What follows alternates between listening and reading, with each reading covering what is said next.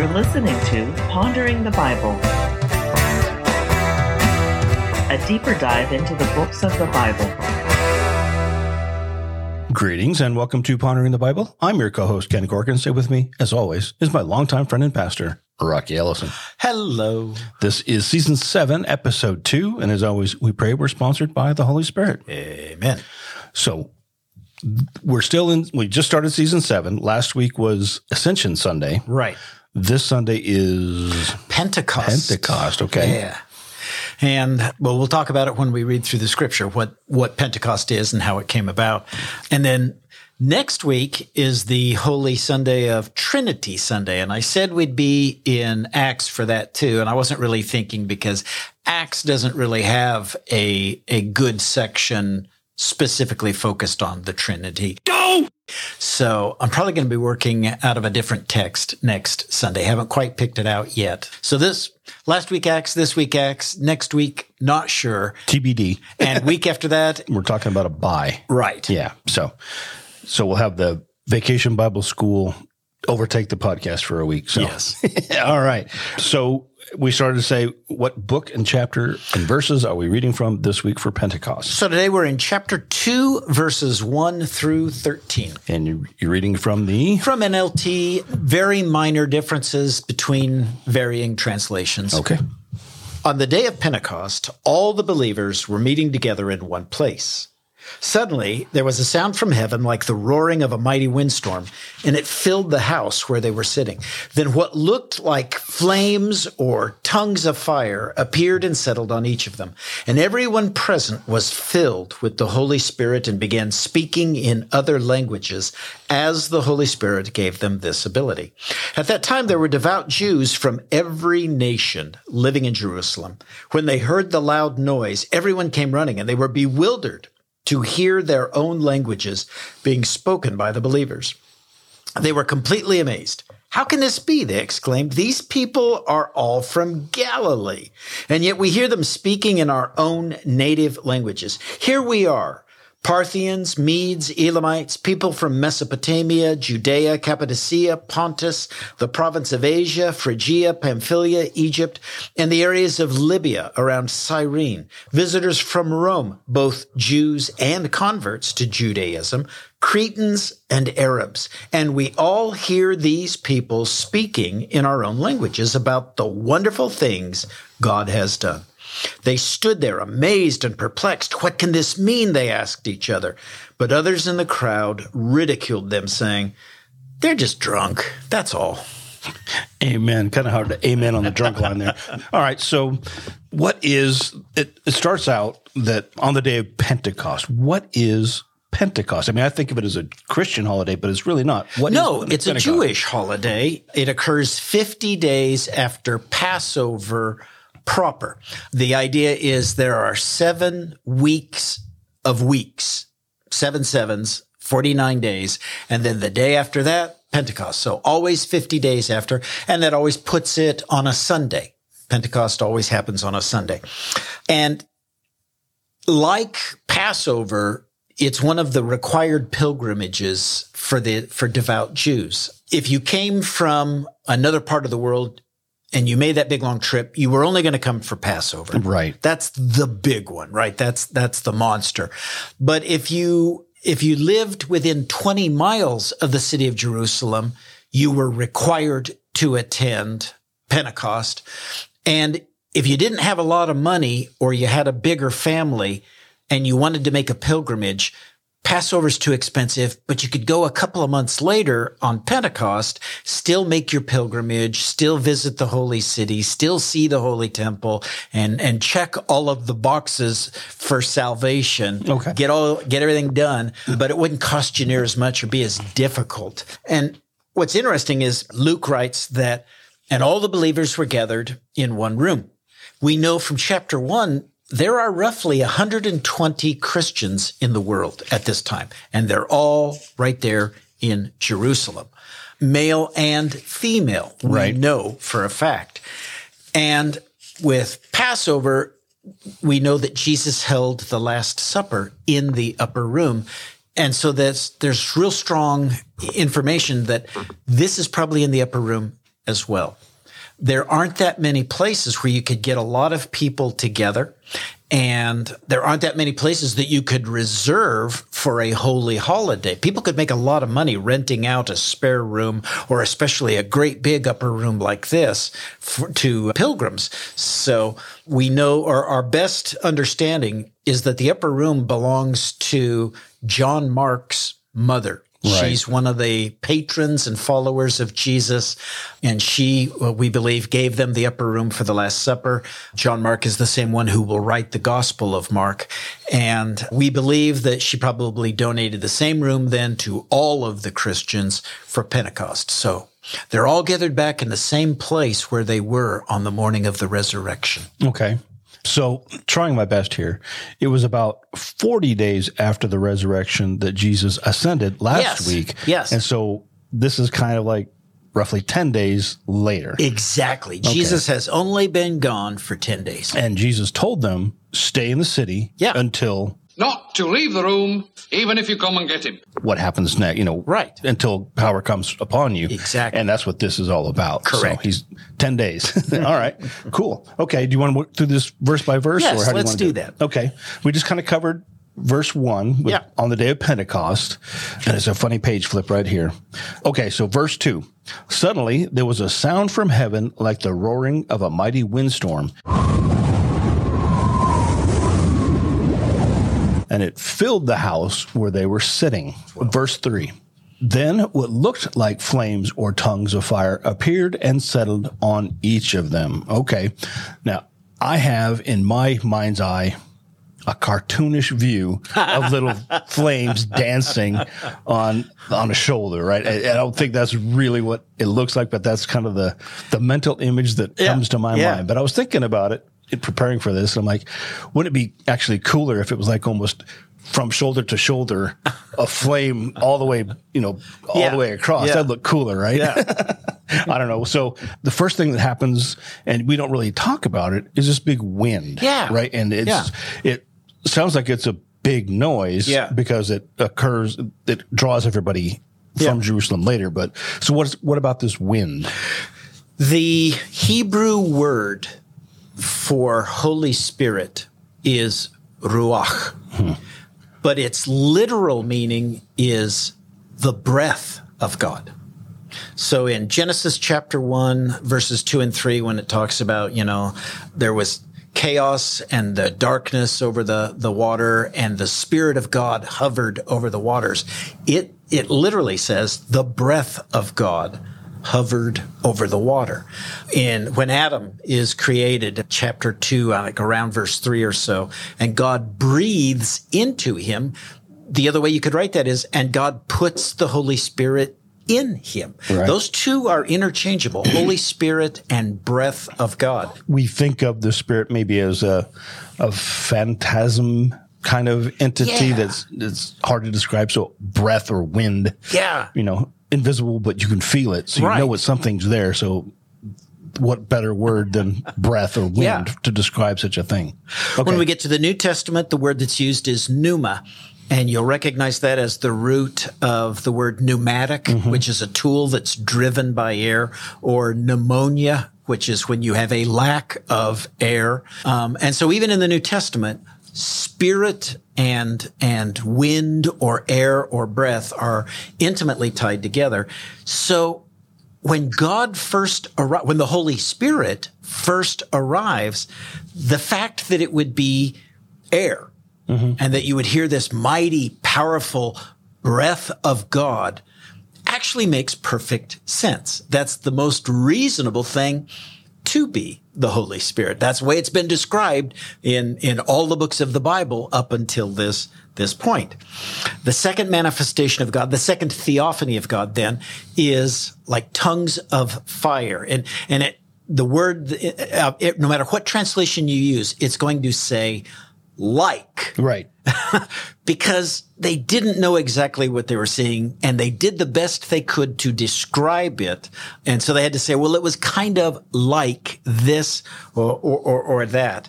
The fact that it would be light makes perfect sense, Mm-hmm. right? First words that God speaks. Let there be light. Right. God is the owner and creator of light. So that his spirit would manifest as light also makes perfect sense.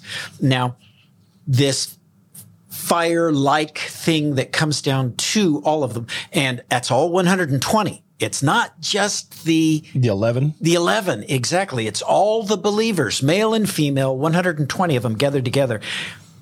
Whatever this light is that comes to them isn't like a shock of, of like a lightning bolt. Right. Right. It doesn't just zap down and, and speaking of cartoons where you see the skeleton Right. light up inside. the guy.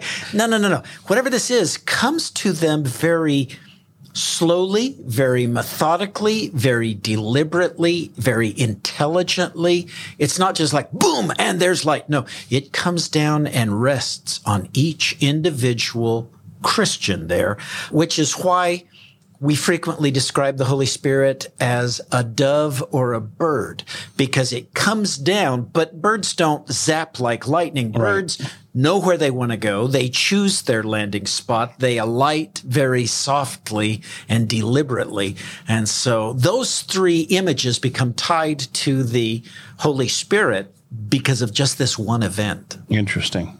Okay. Verse 4 then. And everyone present was filled with the Holy Spirit and began speaking in other languages as the Holy Spirit gave them this ability. Yeah. Why would that be the manifestation of the Holy Spirit in these people? Other languages. What's that about? the apostle paul makes it really clear when you become a believer you get a spiritual gift every christian has a spiritual gift an ability that you did not have before and that is given to you by the holy spirit but very specifically to serve the needs of the church your your spiritual gift is not for you Right. your spiritual gift is to serve the rest of the church. Well, at this point in time, what, what the church needed more than anything else was more believers and a mechanism to get transported throughout the world in accordance with Jesus' wishes. And what easier way to do that than to witness to all of these pilgrims in the city of Jerusalem in their own native tongue Right. that's going to impact them greater than anything else. And, and so language makes sense because it's not for these 120 Christians. It's for all the people that they're going to go out and talk to. That's the most logical spiritual gift at this moment in history. Verse 5 and 6. At that time, there were devout Jews from every nation living in Jerusalem. When they heard the loud noise, that's the wind, right? Yes. Everyone came running, and they were bewildered to hear their own languages being spoken by the believers. Okay. What's happening here? So something interesting, without Luke writing it, it, we now know that they've moved out of the upper room and out into the streets. Okay. Um, they can't interface with these believe with these these foreigners if they're still in the upper room isolated for their own celebration. So Right. Luke doesn't say so, but they had to have gone outside. And so the noise that may have originally caught everyone's attention was the mighty wind. Or at this point, it might be all of this babbling going on in different languages and people start to hear, Hey, wait, that guy over there is talking my language. Right. And so it all starts to separate into groups and clumps based on, on language. People hear their native tongues. What they are hearing is absolutely true, real language. This is like speaking Italian, speaking Russian, speaking Chinese. It's a real language. Later on, many years later, we're going to have a phenomenon called glossolalia. And that's when someone stands up and speaks and it's not a true language. It, it may just be clicking or it may be an odd collection of sounds. And someone else is going to stand up and start interpreting that. And that's going to, what we're going to mostly refer to as the gift of tongues. Right. I was going to say that's that's speaking in tongues. Right. Not in languages, but in tongues, which is, is different. What happened here on this day was true, honest language coming out, praising God for Right. the wonderful things he has done. Okay. Verse 7. They, all the witnesses, they were completely amazed. How can this be? They exclaimed. These people are all from Galilee. Okay. I know what they're saying there. Galileans were like the, the, the dumb folks, right? They're the, Yes. yeah, they're the, the hicks, the, the backwaters folk that Yeah. are not very bright. Just confirm that we're the redneck hick state that everybody thinks we are. And so we're just going to, these backwater folks are speaking in all these languages. That can't be right. It can't be right. These are uneducated Galileans. Right. how could they be how could they be doing that? So uh, jab jab, right? Yes. That's a real insult nestled there in verse 7. Right. Okay, so then 8 we and yet we hear them speaking in our own native languages, which is what you just spoke about, right? Yes. And 8 through 11 is just the list Right. of the different languages that they could verify and validate on that that morning. And and this is this is significant because in just this one day Christianity is going to explode. Right. It's it, 10 days after Jesus leaves, we are going to go from 120 disciples and apostles to an almost unfathomable number. If we continued to read through chapter 2, we would see that Peter gives a sermon to all the people that come to hear this this this preaching and at the end of that sermon 3000 men are baptized as Christians. Right. But the other thing we know is that men made the decision for the entire family on faith. Dad chose what we're all going to be. And one of the ideas of Pentecost was you can bring your whole family for less money. So almost certainly the majority of men who were baptized that day also had their wife and kids Right. along who would have been baptized as well. So the true number is the church grows from 120 to somewhere between six and 10,000 in one day. Wow. That's amazing. It, it- it's amazing. And all of these people are going to leave Jerusalem. And we know from the list that we were given, they're going to travel to every corner of the known world. No part of the educated world will be without a Christian from this day on. right. So Christianity in, in this one movement just explodes. Right. Yeah. So as they as they leave the Pentecost festival, Yeah. they go home and they say, "Hey, here's what happened to me." Yeah. Right. And basically, they're That- witnessing. Right. Exactly. This is what happened to me. Here's what happened to me. And it, they don't know Bible. No. They, they, they don't know New Testament. They haven't traveled with Jesus. They haven't seen the miracles of healing, but they they know the Holy Spirit touches their hearts that day and they believe. Amazing. Yeah. Okay. And then so 12 and 13. They stood there amazed and perplexed. What can this mean? They asked each other. And 13, but others in the crowd ridiculed them, saying, They're just drunk. That's all. You're not drunk. I'm not drunk. He's not drunk. I'm actually not drunk. He's actually not drunk. I'm not drunk.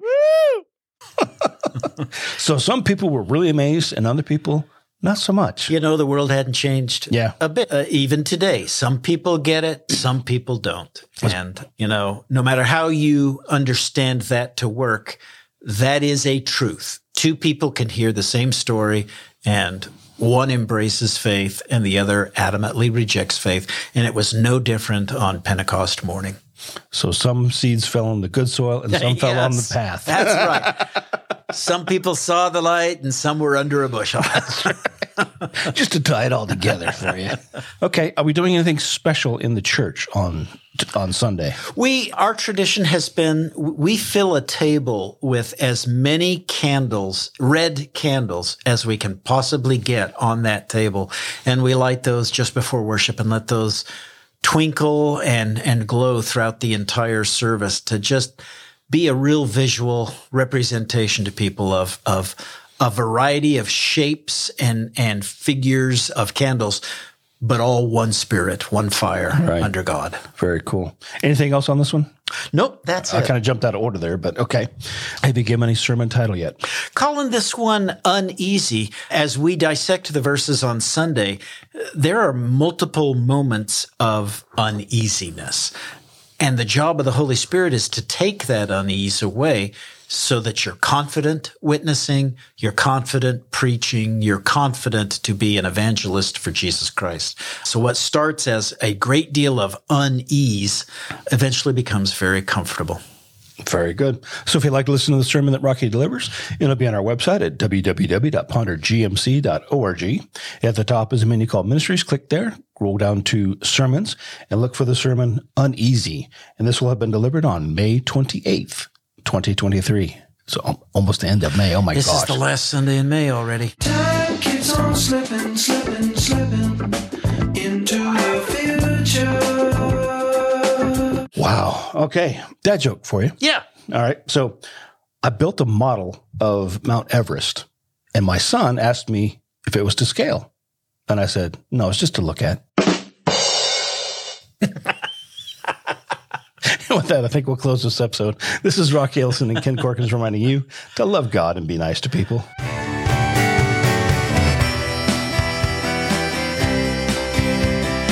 Thanks for tuning in. You can find us at www.pondergmc.org.